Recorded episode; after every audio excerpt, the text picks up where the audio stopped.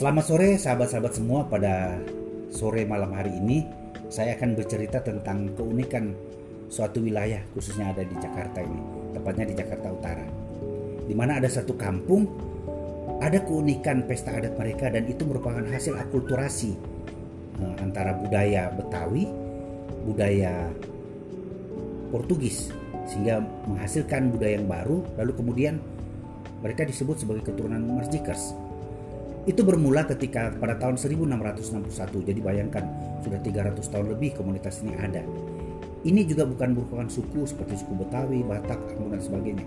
Karena mereka bercerita bahasa mereka sendiri pun yang dikenal sebagai bahasa Kreol Tugu yaitu percampuran antara bahasa Melayu dengan bahasa Portugis itu punah.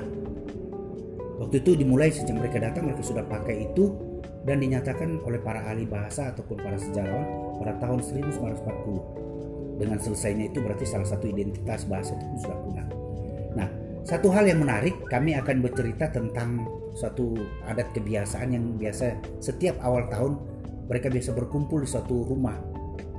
Dan itu merupakan ajang silaturahmi dan ajang temu kangen karena dari berbagai daerah di seluruh Indonesia bahkan di luar negeri pun datang Nah momen itu memang berkaitan dengan Natal dan Tahun Baru. Lalu keluarga-keluarga itu sambil mengucapkan Natal dan Tahun Baru pada saat di hari pada tanggal 1 di hari Minggunya.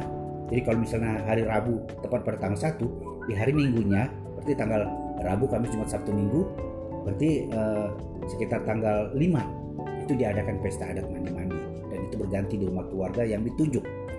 Apa keunikannya kata pesta mandi-mandi mendengar kata mandi-mandi tidak ada uh, yang basah karena kata mandi itu sendiri.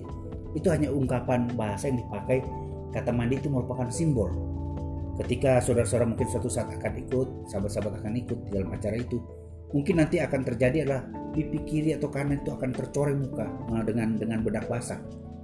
Nah itu tentunya dilakukan ritual ini oleh orang-orang tua kemudian sampai seluruh anggota keluarga besar bahkan tamu-tamu karena acara ini bukan lagi eksklusif hanya buat keluarga karena juga sudah diminati bahkan pada tahun 2019 sudah ditetapkan sebagai salah satu warisan budaya tak benda sebagai pesta adat mandi-mandi yang memperkaya adat budaya di uh, provinsi DKI Jakarta meskipun ini bukan bukan merupakan suatu suku orang Tugu ini tapi mereka merupakan salah satu uh, kelompok komunitas yang membentuk budaya dan akhirnya memperkaya uh, budaya Betawi itu sendiri.